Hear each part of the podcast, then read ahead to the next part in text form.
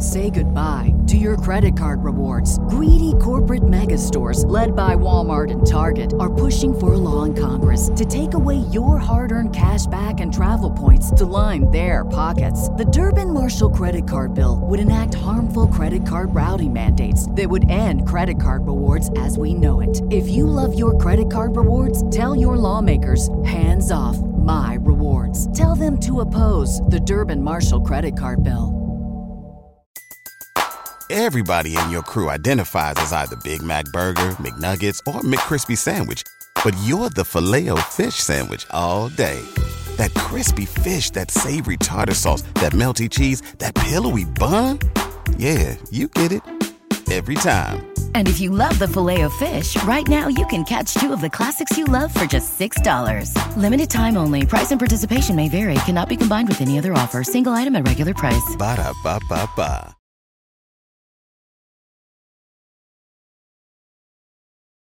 Women to Watch is an intimate look into the lives of prominent and influential women leaders from around the world and the challenges they faced on their journey. It's the real story behind her title. Join us every week to hear more stories about women from around the world and in your own communities at WomenToWatch.net.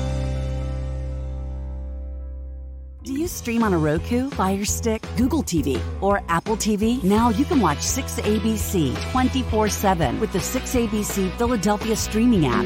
For the big story on Action News, search 6ABC Philadelphia and start streaming today. Hello, everyone, and welcome back to another week of Women to Watch. I'm Sue Rocco, and it's so great to be here with all of you. Joining me in just a moment, my guest for this week will be Christina Wallace.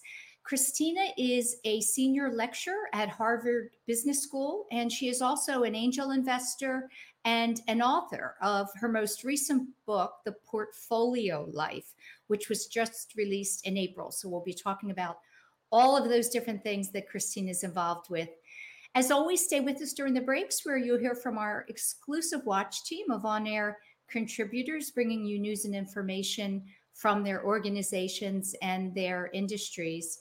And for all information on the show, you can visit WomenToWatch.net. That's women, the number 2, watch.net, N-E-T. So now I'm very excited and honored to welcome to the show, Christina Wallace.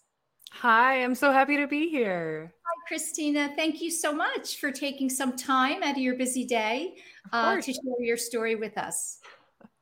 I'm excited. Of course, I want to start with your beginning, and I wonder if you could just tell our audience where you grew up and a little bit about the community there. Sure. So I grew up in Lansing, Michigan. It is the capital of Michigan, even if most people think it's Detroit. It's not. It's Lansing. and Lansing is known for kind of two things. It was one of the biggest manufacturing centers for General Motors for a very long time. And it's right next to East Lansing, which is Michigan State University. And that is a lot of what informed my family's, existence. My grandfather built cars for General Motors for 40 some years. And my mom was a secretary at the university. And I was raised by my mom and my maternal grandparents. Plus an older sister we made for a nice little fivesome. And it was a pretty modest childhood. We never ran out of money, but we never really had a surplus. And so there was a very much a mentality of, you do absolutely everything you can with the resources you've been given, and you don't squander opportunities. And you work really hard because a scholarship to college is kind of your only way out. Yeah. And I think those things really informed the work ethic and the discipline that I developed in childhood, along with, in some ways I was, I think, very lucky because the expectations around who I might become were so low that there weren't specific, expectations put on me. No one was saying you got to be a doctor, a lawyer, an engineer. And so the sky was the limit because no limit was ever placed there. Yeah. I know that your grandmother had a huge impact on you. And I wonder if you can talk about her a little bit and what exactly was it that influenced who you are today? Yeah. So my grandmother was such an interesting character. Her name was Arlene. She grew up as one of 11 children on a farm, very poor. And her father died at a young age, ended up with an abusive stepfather, and so was one of the oldest children and really had to be responsible for raising her siblings. When she met my grandfather, ended up getting married and starting her own family, she then became the person who people would go and spend a few years with or a stint with when they needed to get back on their feet. And so when my mom and father's marriage fell apart, she moved back home. And that's where we stayed. And that's, I literally was born, in my grandmother's house. And so, she became very much like my mother, to be honest. It was my grandmother that I called home from college when I needed to talk to someone. And what was so interesting about that relationship, she barely graduated high school. She certainly never went to college. And she didn't have a ton of access to anything when she was growing up. And so she cared deeply about trying to find access, even if we couldn't pay for it. How else might we get, afford of it? For me and my sister to have music lessons, to get a great education, to really to get out, to do so much more. And she was very strict. She was this 5'3" redheaded spark of matriarch. But she cared deeply about me and my sister and helping us become the absolute best we could be. Not only that, I would imagine, she went through some very, very difficult times, right? Yeah. And I wonder if she instilled some sense in you of resilience, right? I mean, anything that probably came your way that you thought was a big problem and a challenge, she may have brought some perspective. Disabused me of that notion. You think that's hard? Oh my gosh.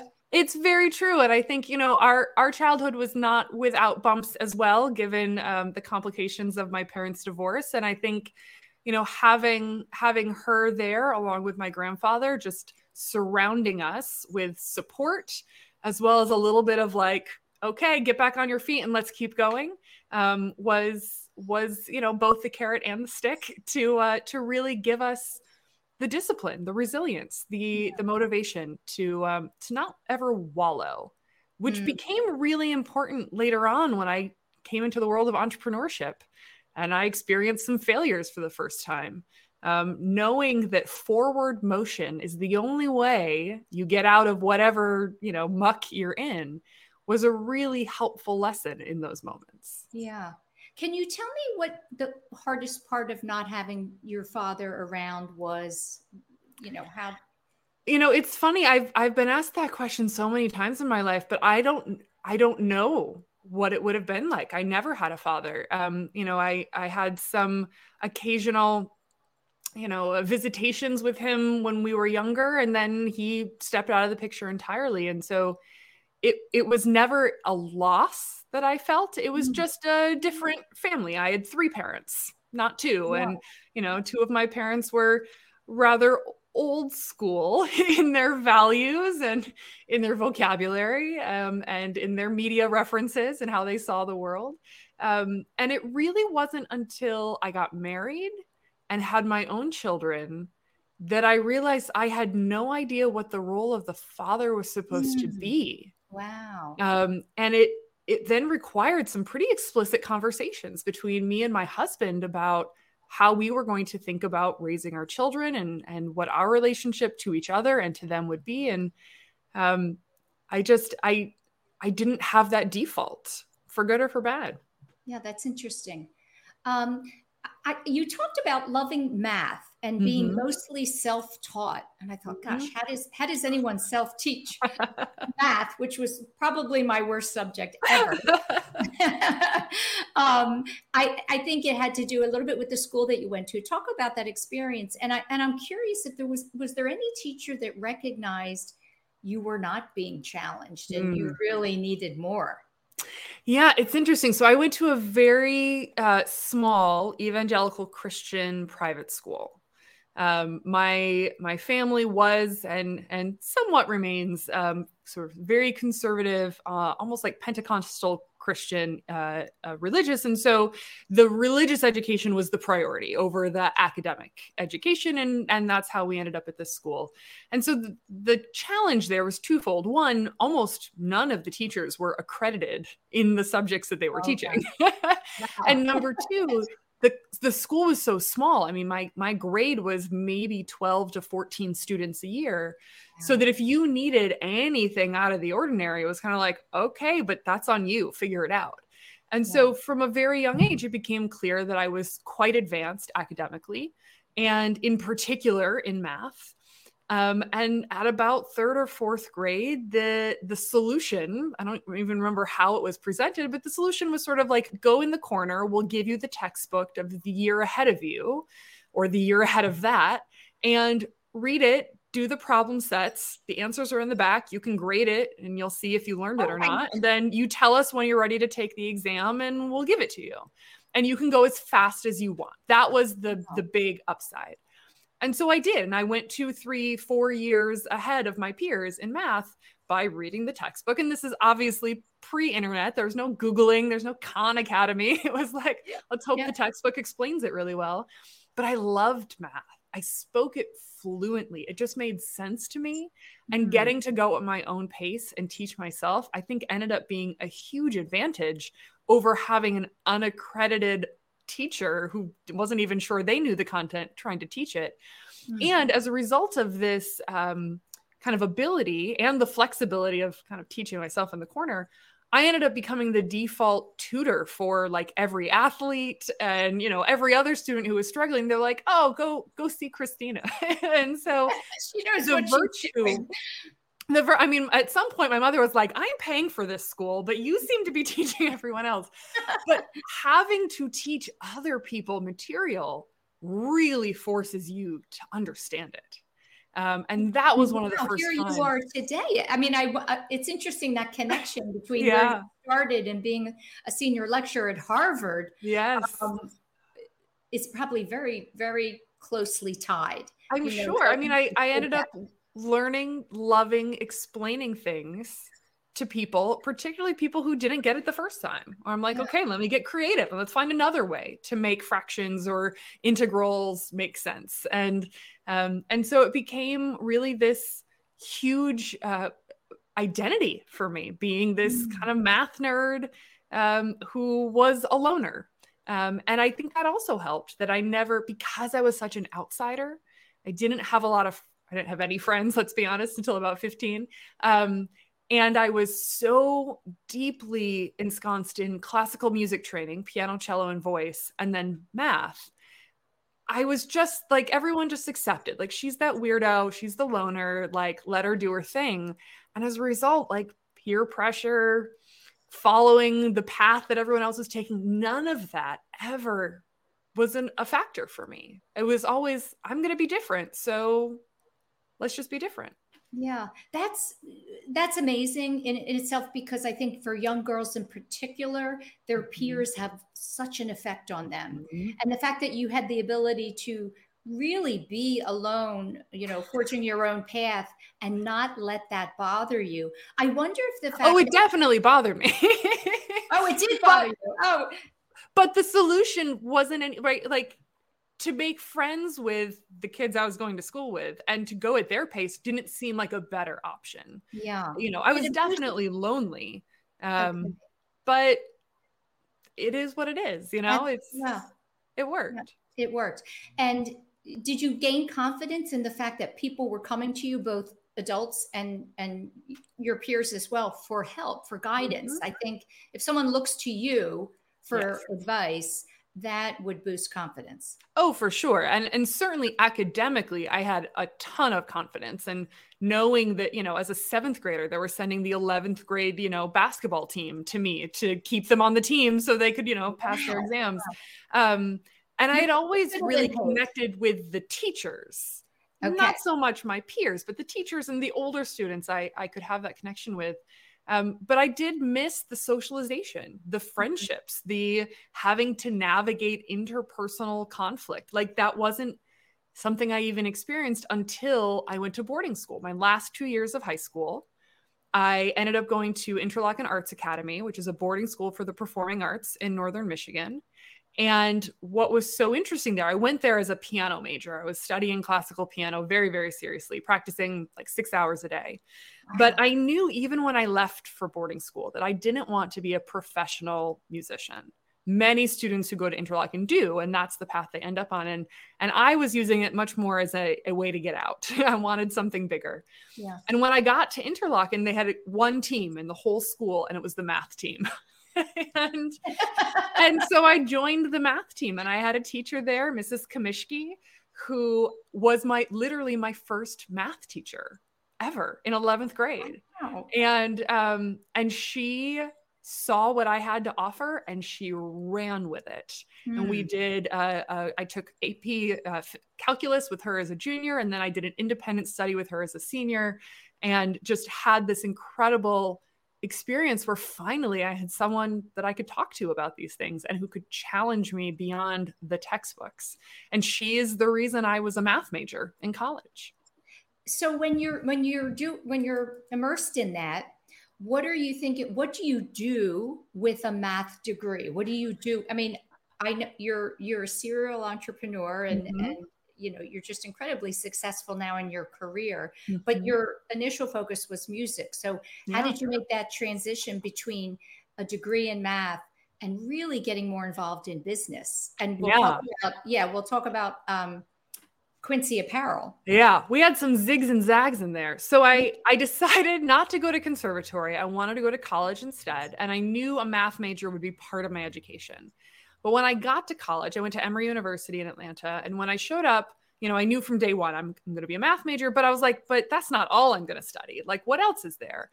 And so I kind of dabbled a little bit in their music department. And to be honest, it was a bit of a letdown after Interlochen's experience. And so I was like, well, I'm not going to be a music major. I can do a minor. I'll play in the orchestra and sing in the choir and sort of do all of that, but I won't be serious about it. And instead, as my artistic kind of endeavors, I fell into the theater community.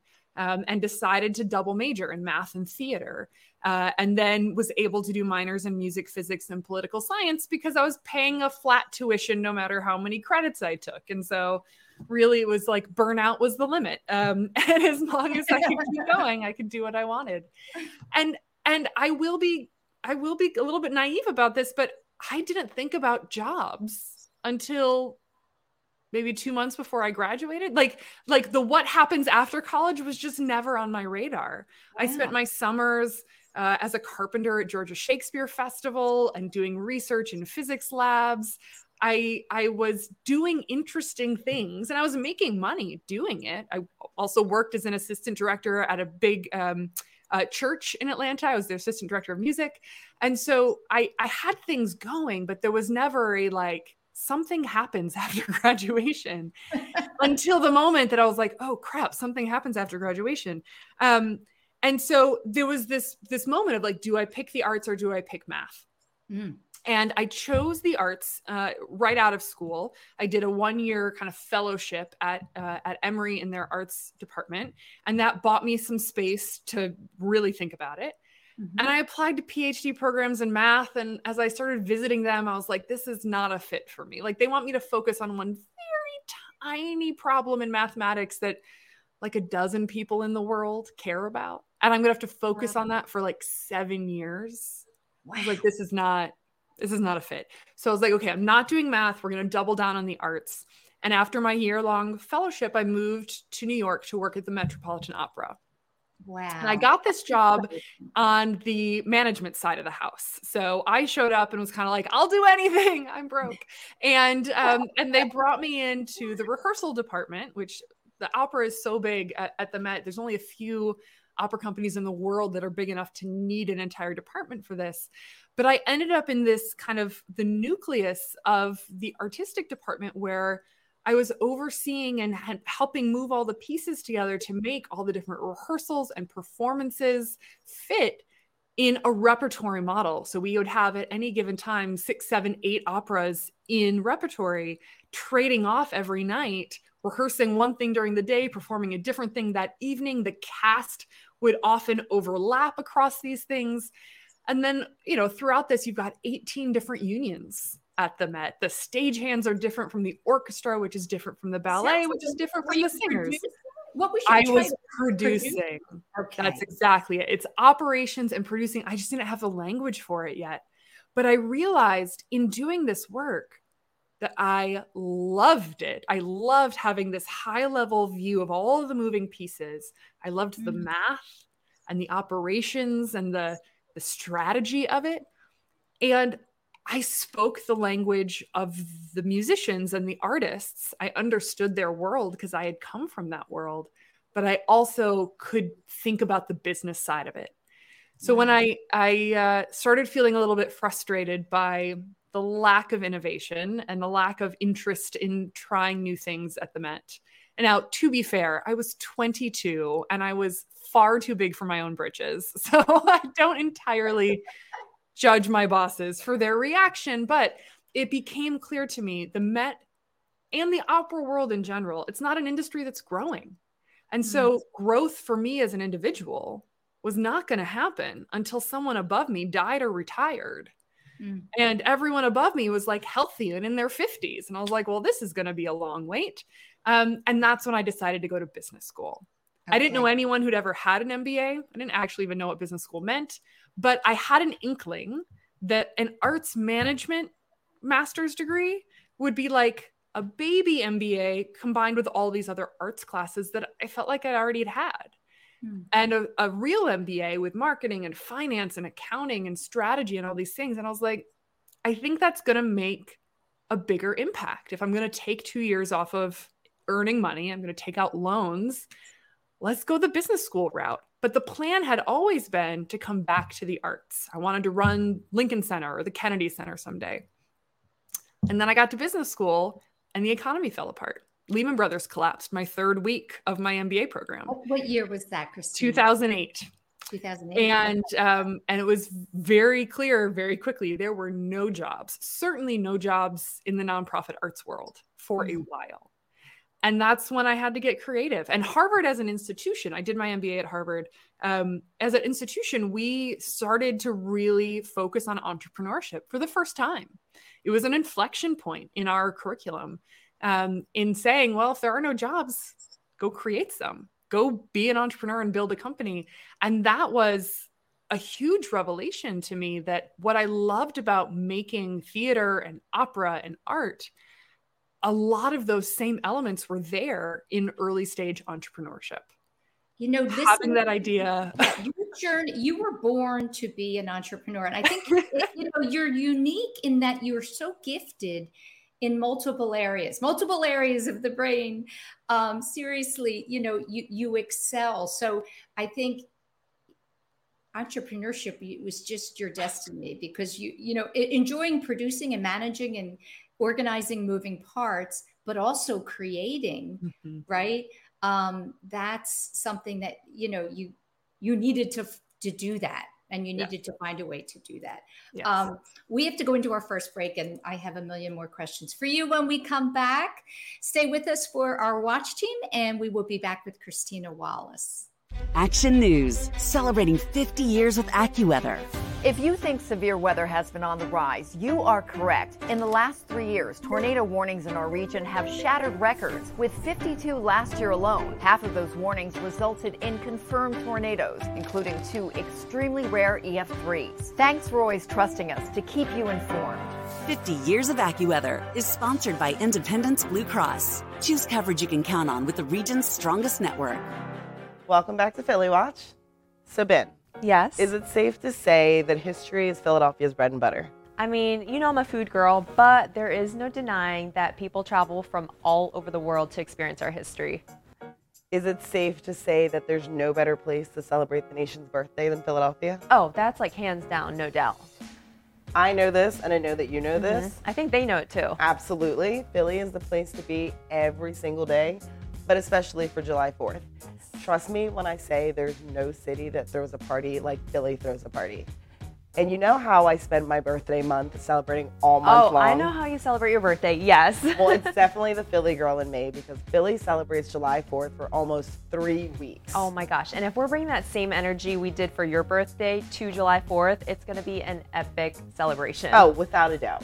And now that we've been voted the most walkable city in the U.S., everyone can easily get to all of the amazing programming happening all month long and be a part of it all. 100%. I mean, I'm really looking forward to Wawa Hoagie Day at Independence Hall, where there's going to be first responders, military members, and just everyday heroes competing in a hoagie building competition, and they're giving away 25,000 free hoagies. Like, Wawa hoagies are everything. If you know, you know. I'm most excited for the free museum days at more than 30 of the city's top attractions.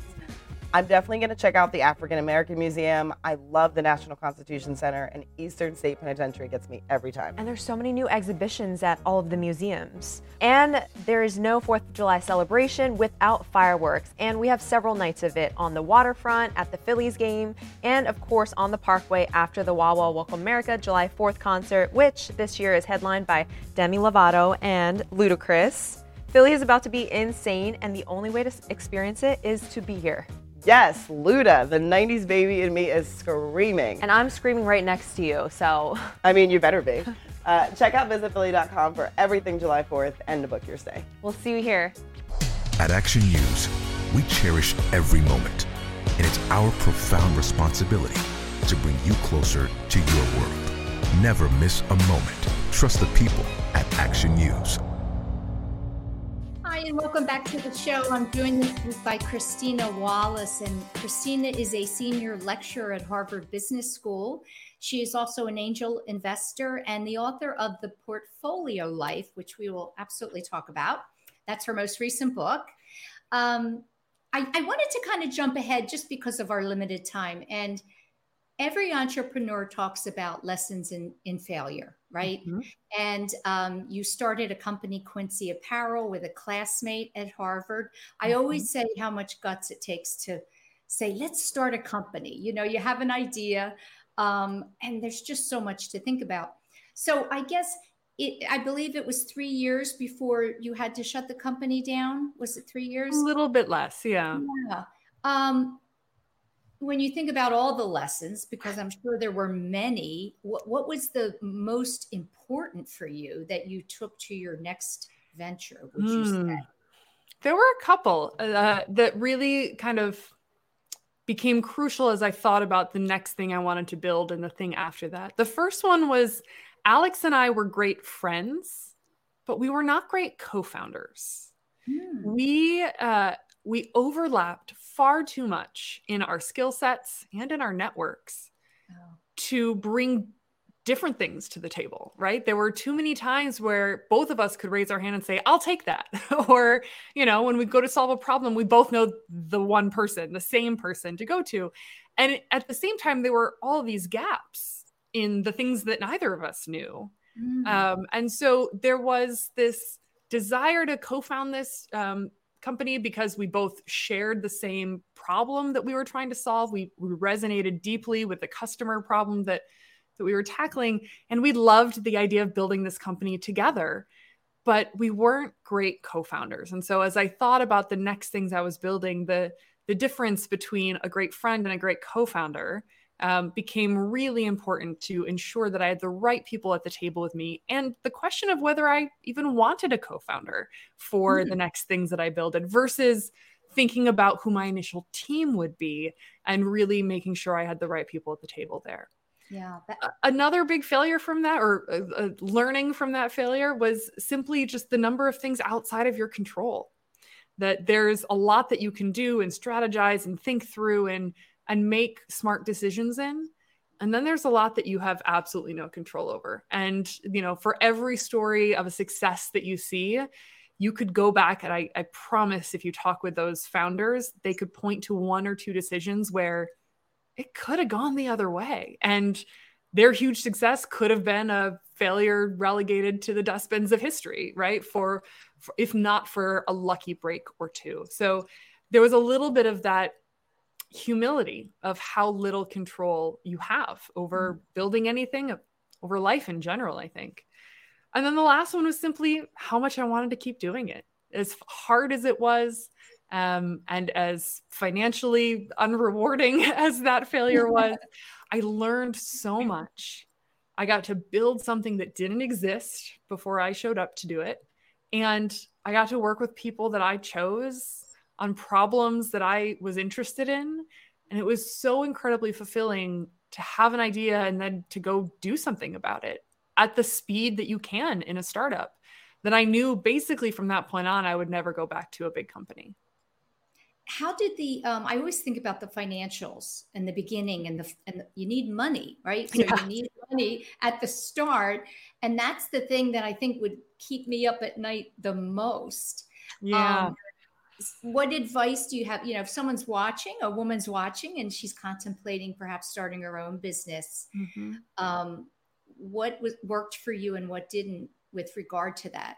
Yeah. So we went down a path of angel and venture capital, which for our time and our background. Say goodbye to your credit card rewards. Greedy corporate mega stores led by Walmart and Target are pushing for a law in Congress to take away your hard-earned cash back and travel points to line their pockets. The Durbin Marshall credit card bill would enact harmful credit card routing mandates that would end credit card rewards as we know it. If you love your credit card rewards, tell your lawmakers, hands off my rewards. Tell them to oppose the Durbin Marshall credit card bill. As MBA students was sort of the default that was presented. When you talked about entrepreneurship, you meant venture-backed tech startups. And that came with pros and cons, right? The big upside to venture capital is it's not your money. And if you fail, you don't have to pay it back. You're not on the hook for anything. And there is an expectation that a majority of startups fail. And so you're not burning bridges. A failure doesn't mean you've lost all respect from your investors and they'll never back you again. Many times investors will absolutely back you again. So there was, on the one hand, it's sort of like, I get to take a chance with other people's money. Downside to that is a VC-backed business has to look like a very specific type of business. It has to have a technology play for the most part. It has to have, we call a 10X outcome, a giant growth curve that can return 10 times the investment to the venture capitalists. And if you only have a moderate growing business, a cash flow generating business, but not one that's going to be huge, that's not really venture backable. And so if you take VC money, it leads you down a very specific path of the type of business you're going to be expected to build and the growth rate you're going to be expected to go at. And I've seen many folks who've taken VC money for businesses they shouldn't have, and that forced them into a path that ultimately became a failure when it could have been a very successful business in a different financing path. So the other options are ones that might put a little more of your skin in the game. Taking out a loan, maybe one that you have to secure, you have to collateralize off of your own assets, or building something that is revenue generating, hopefully from day one, and that can be a customer revenue funded business. So there are lots of different ways to finance depending on what you're building and what you aspire to. In my case, we kind of shot for the moon and failed trying. Which would you, I mean, what is the percentage of most entrepreneurs' first ventures? The stats are kind of all over the place, depending on how you define it. But I think the number that gets thrown around is somewhere between 70 to 85% of ventures fail. Yeah. And failure is also, you're like, well, how do you define failure? Roughly, that means does not return investor capital. Okay. In, a 10-year time frame. You can also look at statistics from the U.S. Department of Labor that shows that of all small businesses, not just venture-backed, all businesses, like 70% are no longer in business by year 10. So it's a pretty high rate of failure. But what's great, I think, at least about the way that we set up the business sector in the U.S. is, as long as you don't lie or cheat or defraud someone, you're almost always given a second chance. Like, a failed business is not a moral failing, and that people in this sector really respect the chutzpah required to go out and try. Yeah. You're taking a risk, right? Yeah. So anyone who takes a risk, that's a good character trait, mm-hmm. you know? Okay. Let's talk about the book, The Portfolio Life. Sure. And I'm sure, you know, you wrote that because you have all these life lessons, and the world talks about work versus personal life, right? Mm-hmm. And how can we make it work? So tell me the moment you decide, you know what, I'm going to write a book about what I've learned. And then I'll give you, you know, time to talk about the three tenets that sure. you described. So it came in January of 2020. I was 3 months out from having my first child. I was about to go back from maternity leave, go back to my job. I'd been on the executive team of a fast-growing startup for 3.5 years at that point. And I realized I didn't want to. I didn't want to go back to that job. And in particular, I didn't want to go back to the pace that I'd been living for the last decade as an entrepreneur, because the type of mother I wanted to be, certainly at the earliest stages, and the type of entrepreneur I knew I was, didn't seem like they could work together. Mm. And so I knew I needed a new chapter for this season of life, a new way of putting together my professional pursuits, funding my life, all those things. I needed something different. And as I put in notice, I told them I wasn't coming back. And as I was thinking through what would that next step be, my agent, who I had worked with on my first book, which was around innovation with inside large companies, she said, well, you've been writing about these ideas for a while. I had a column for Forbes for many years. I've been giving speeches on many of these kind of topics. She's like, well, let's pull them all together. Let's make this your next book. And I realized it was a solution to my problem of what do I do as I'm thinking through what the next big move is professionally, but also how can I pull together this research and this line of thinking that I've been working on for quite a while in a way that it could then survive. And that's where we decided to sit down and write the next book. In 2020, which we all know was the world turned upside down. Indeed. So I ended up having a little bit more time than I thought to sit still. And, you know, I ended up joining the faculty here at Harvard in July of that year.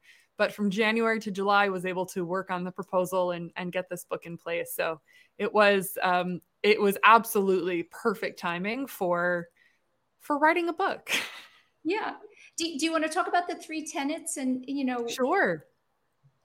So I joke that I wrote this book to explain my life to my mother, but it's also not a joke, because, you know, everything that I'm writing is like, oh, I'm also helping myself make sense of this. The way I describe the three tenets of the portfolio life is that, number one, you are more than any one thing, any one job or opportunity. You have sort of a multi-dimensional identity if you see it and own it and identify it. So that's the beginning. You're more than just your job. Number two, diversification is your friend. It's how we mitigate uncertainty and navigate change, because change is the new normal. And then number three, when, not if, when you hit a different season of your life, when your priorities change, when your needs change, you can and should rebalance your portfolio in the same way that you rebalance your financial portfolio for different levels of risk and reward, different asset allocations. It's the same thing in your life.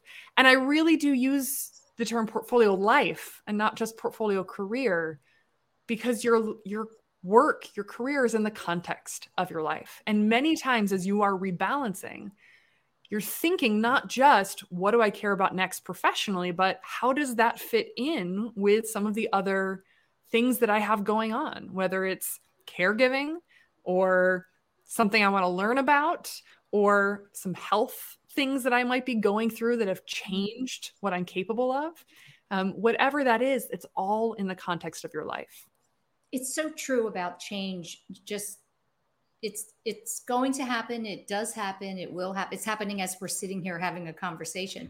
And I'm kind of jumping ahead here, but I wanted to ask you about how you feel about the emergence of AI, which is going to just blow things up. I mean, if you want to talk about change. I mean, it's so funny. I locked in the text to this book in November of 2022 of last year before anyone had heard the phrase Chat GPT. And then like 3 weeks later, I was like, oh, I'm already out of date. Like, well, and you could have used it. Maybe you could have used it to write. I know. I'm like the last book actually written by hand. No. So, so what I think AI is generative AI in particular, right? AI is so much bigger than just what we're seeing right now with chatbots and ChatGPT, but generative AI is so interesting because I think it is going to take over the long tail of kind of dull, remote, repeatable tasks, right? Even down to like the first draft of something. And it's going to free up people to take on the higher level, more creative, more strategic roles where you have to connect the dots and you have to think in ways that the computer can't do it yet or doesn't know to do yet. And so I think it's going to, I'm hopeful, this is my optimistic side, it's going to allow us to have so much more creativity and fulfillment and interestingness in the long kind of pool of white collar jobs that haven't necessarily been hit by some of these technological disruptions. Yeah. The pessimistic side of me says, yeah, it's going to do that by like putting a whole bunch of people out of work. and, you know, like we're going to see this realignment of many, many white collar industries in ways that I think net will create jobs. Mm-hmm. But in the process is going to be incredibly disruptive. That transition will be very, very difficult. It is. It's going to be difficult. And so I think for us who are in these worlds, kind of, that's great at an industry level, but like, what about me? I think this is where the portfolio life really matters. Having different identities professionally, different networks of people you can tap into, different skills that you are perfectly willing to bring to bear. We might have to get creative for a few years during this moment of transition as we figure out how we want to make a life. And I think crucially, as industries rebalance a little bit of how much they compensate for certain roles. I think particularly around the role of computer programmers, which for a very long time has been a very high paid, you know, 6-figure plus rather elite job for many folks. I think the average computer programmer salary might be depressed after all is said and done because, you know, generative AI can do a lot when it comes to writing code. Yeah, you're so right. I mean, it's just going to impact every area of our life. And I think when I think I agree with you. I read a lot about what is happening, particularly in science and medicine, you know, with the AI that is going to be so advantageous. I do worry about bad actors, people who might use it for the wrong reasons. And that is always a worry. Which I want to ask you as a mom, you know, you mentioned you're a mom. What keeps you up at night when you look at your children and you think about their lives and how different they're going to be from when you grew up, when I grew up? What is your greatest worry? I'll tell you what keeps me up right now is my 1-year-old who's teething and does not sleep through the night. Don't worry about that. But in terms of worries, I mean, I think one of the biggest things, you know, I have a 3-year-old daughter and a 1-year-old son. And I had the great pleasure of growing up and going through adolescence without social media, without camera phones. I didn't have Facebook until I was a senior in college.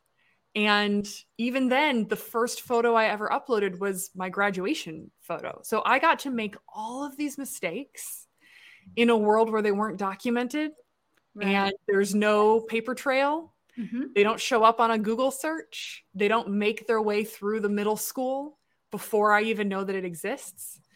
And I am incredibly terrified about how I'm going to help navigate both of my children through that stage, but particularly my daughter.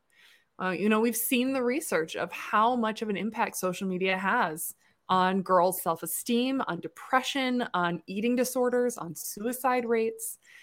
And I am straight up terrified. I'm like secretly, not so secretly, hoping all social media companies fail and implode before she turns like 10.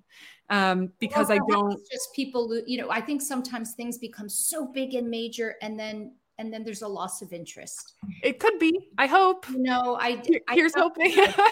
Yeah. It's, there's just no privacy, zero privacy. Right.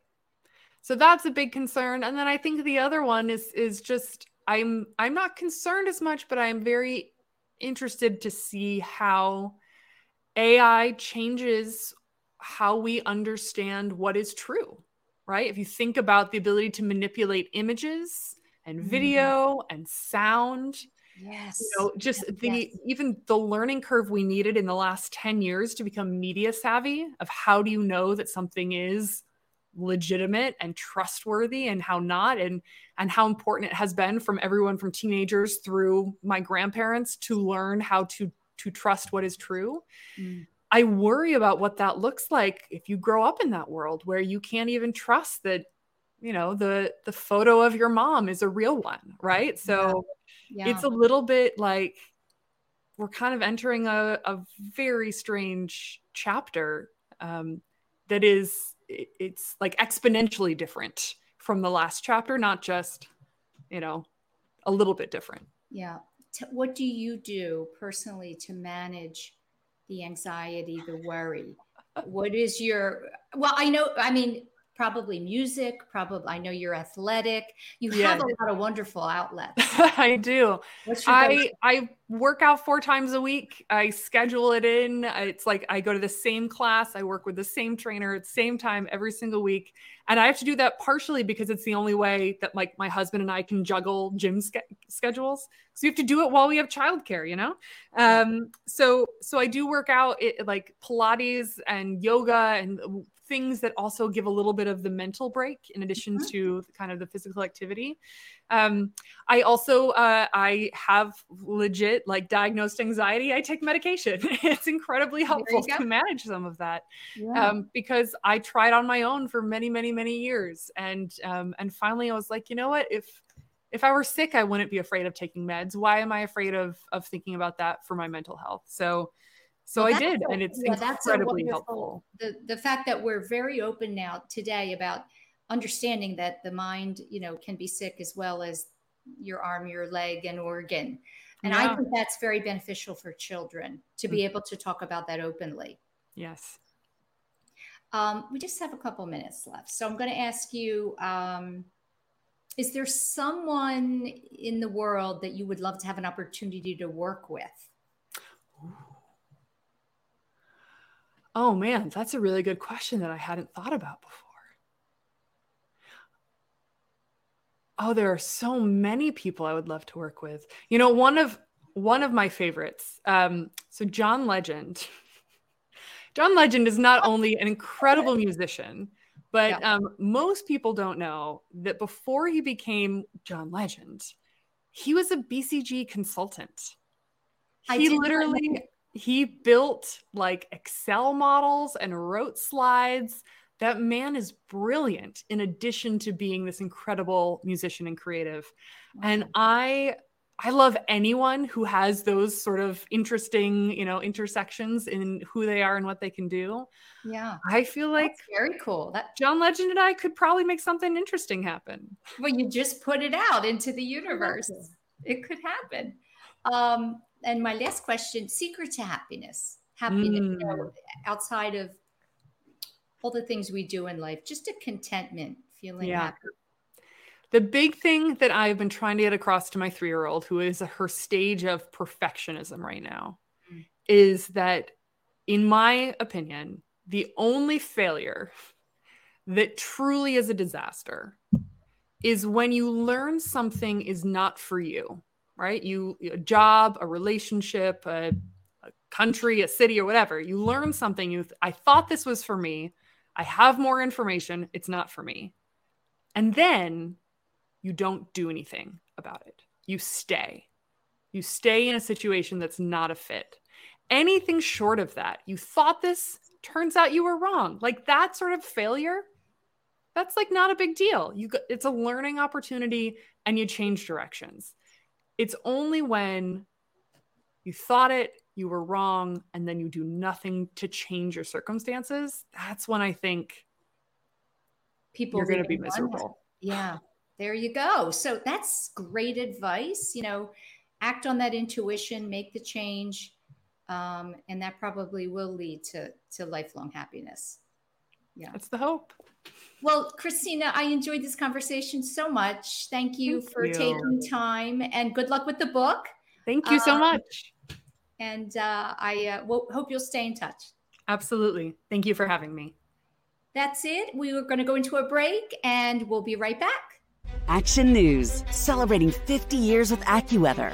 If you think severe weather has been on the rise, you are correct. In the last 3 years, tornado warnings in our region have shattered records, with 52 last year alone. Half of those warnings resulted in confirmed tornadoes, including 2 extremely rare EF3s. Thanks for always trusting us to keep you informed. 50 Years of AccuWeather is sponsored by Independence Blue Cross. Choose coverage you can count on with the region's strongest network. Is the best vacation one that you find, or one you get lost in? One that takes you to new heights or reminds you to go with the flow, to get your feet wet and your wheels spinning? One that lets you find your own rhythm or get carried away? Find the best of yourself. Get lost in the woods. Plan your stay in the Wildwoods today. From Philadelphia to the Lehigh Valley and everywhere in between, for 150 years, Penn Community Bank has been a part of your neighborhood, helping businesses start, supporting families as they grow, and staying connected to the people and places that make this region special. It's who we are and where we're from. Penn Community Bank. Here we are, and here we grow. There's a moment, every hour, every day, every week. These moments shape our world. They add color, perspective, and sometimes pain. Moments are meant to be shared by friends, family, people you trust. At Action News, we cherish every moment, and it's our profound responsibility to bring you closer to your world. Never miss a moment. Trust the people at Action News. Do you stream on a Roku, a Fire Stick, Google TV, or Apple TV? Now you can watch 6ABC 24/7 with the 6ABC Philadelphia streaming app. Watch Action News live. And the big story on Action News. Plus special programming, breaking news, and severe weather updates. Tremendous amounts of rain. Always on. Always the news team you trust. Watch 6ABC 24/7 on your streaming device. Search 6ABC Philadelphia and start streaming today. Welcome back. That's it for another week of Women to Watch. Thank you so much to Kateri for producing the show, and to all of our Watch team members and corporate partners and sponsors. Next week, I'll be joined by Congresswoman Mary Gay Scanlon. Have a great week, everyone. We are CHOP, and we can't wait to show you around. We're the nation's first children's hospital. Now, a care network with more than 50 locations that continues to expand. 3 state-of-the-art research buildings with 1.5 million square feet of space. We have grown from 12 beds 165 years ago to nearly 600 beds and one of the best children's hospitals in the world. We have a level 1 trauma center, 11 floors of patient units, more than 20 operating rooms, first-of-its-kind delivery unit for babies with birth defects, a separate cardiac operative and catheterization suite, and places to learn, like our internationally recognized simulation center. We have trained generations of leaders in the field of pediatrics. We are world leaders in medicine, surgery, and science. One of the top recipients in NIH funding for pediatric research. In this building, pioneers in CAR T therapy, mitochondrial disease, brain tumors, hyperinsulinism, and other rare diseases. Here, groundbreaking work in fetal surgery, genetics and genomics, and neurology. In our newest building, leaders in social determinants of health, clinical informatics and epidemiology, autism, trauma and injury prevention. Our patients come from every state and 115 countries.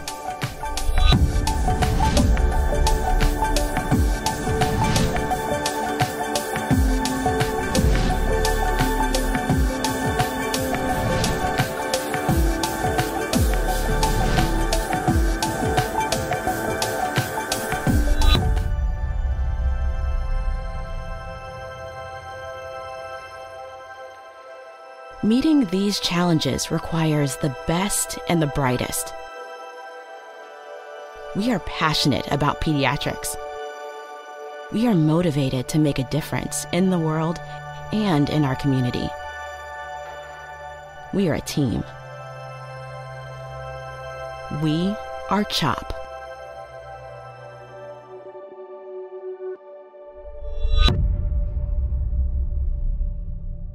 Do you stream on a Roku, a Fire Stick, Google TV, or Apple TV? Now you can watch 6ABC 24/7 with the 6ABC Philadelphia streaming app.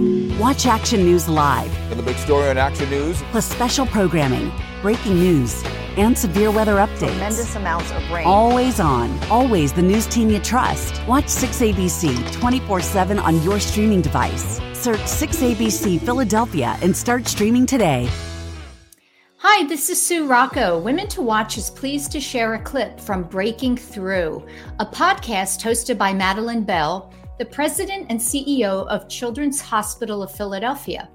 This interview is part of a series in which Madeline interviews CHOP's women scientists about what inspires them and advice they have for other women interested in pursuing science and medicine careers. My guest today is Dr. Marnie Falk. Dr. Falk is a geneticist who specializes in caring for children with mitochondrial disease. So let's start with you describing what is mitochondrial disease and how does it impact children? Absolutely. It's very hard to look at somebody and know that their mitochondria aren't working. I give the analogy to my patients of a doll. If somebody brought you a toy doll and the doll's arm wasn't connected, you would know there was a trauma. There was something obviously wrong. But if somebody brought you that doll, let's say a child, and the doll wasn't walking and it wasn't talking and it wasn't blinking and the lights weren't going on, most parents would try to change the batteries. Well, that's what we think of as mitochondrial disease. The batteries aren't working properly. So things like Alzheimer's disease, Parkinson's disease, even aging. When we age, our mitochondrial DNA integrity becomes impaired. We get deletions in it and we get less mitochondria. And you know this because if you're at a party with grandkids and little kids, who's the ones running around? It's the little kids because their energy is just so much higher because our ability to make energy goes down unless we exercise. That really helps us. So we're still learning all the different areas where mitochondrial dysfunction is happening. We're now recognizing it's probably much more than even 1 in 4,300. It's probably many more of us than we'd like to admit. To hear more of Madeline's interviews with CHOP's amazing doctors and scientists, listen to Breaking Through with Madeline Bell, available wherever you get your podcasts. It's the number one news at 10 p.m. Action News on PHL 17. Join Shari Williams, Gray Hall, Deuces Rogers, and meteorologist Adam Joseph for all the big stories at a time that's right for you. Action News at 10 p.m. on PHL 17. Now, the Women to Watch, Military Watch. Fewer than half of eligible veterans use the VA health benefits they are entitled to. But those who do use the VA, more than 80% of veterans are satisfied with the VA care. Hi, I'm Carol Eggert, Senior Vice President of Military Affairs at Comcast NBC Universal. Now, you may be asking, why should this matter to me? I share this with you because most of our listeners have some connection to the veterans in their community and may have the opportunity to share information about this new VA benefit. The VA has just launched the PACT Act, which is the Promise to Address Comprehensive Toxics, which is the most significant expansion of veteran benefits and care in more than 3 decades. Empowering the VA to help millions of toxic-exposed veterans and their survivors. The PACT Act expands VA health care and benefits for veterans exposed to burn pits, Agent Orange, and many other toxic substances. The PACT Act adds to the list of health conditions that the VA presumes are caused by exposure to these substances. This law helps the VA provide generations of veterans and their survivors with the care and benefits they've earned and deserve. The PACT Act is the least we can do for the countless men and women who suffered toxic exposure while serving their country, said President Biden during the PACT Act bill signing ceremony. It means access to life insurance, home loan insurance, tuition benefits, and help with health care. So, what can you do? Simply refer those veterans you know to va.gov and tell them to search the PACT Act to learn more.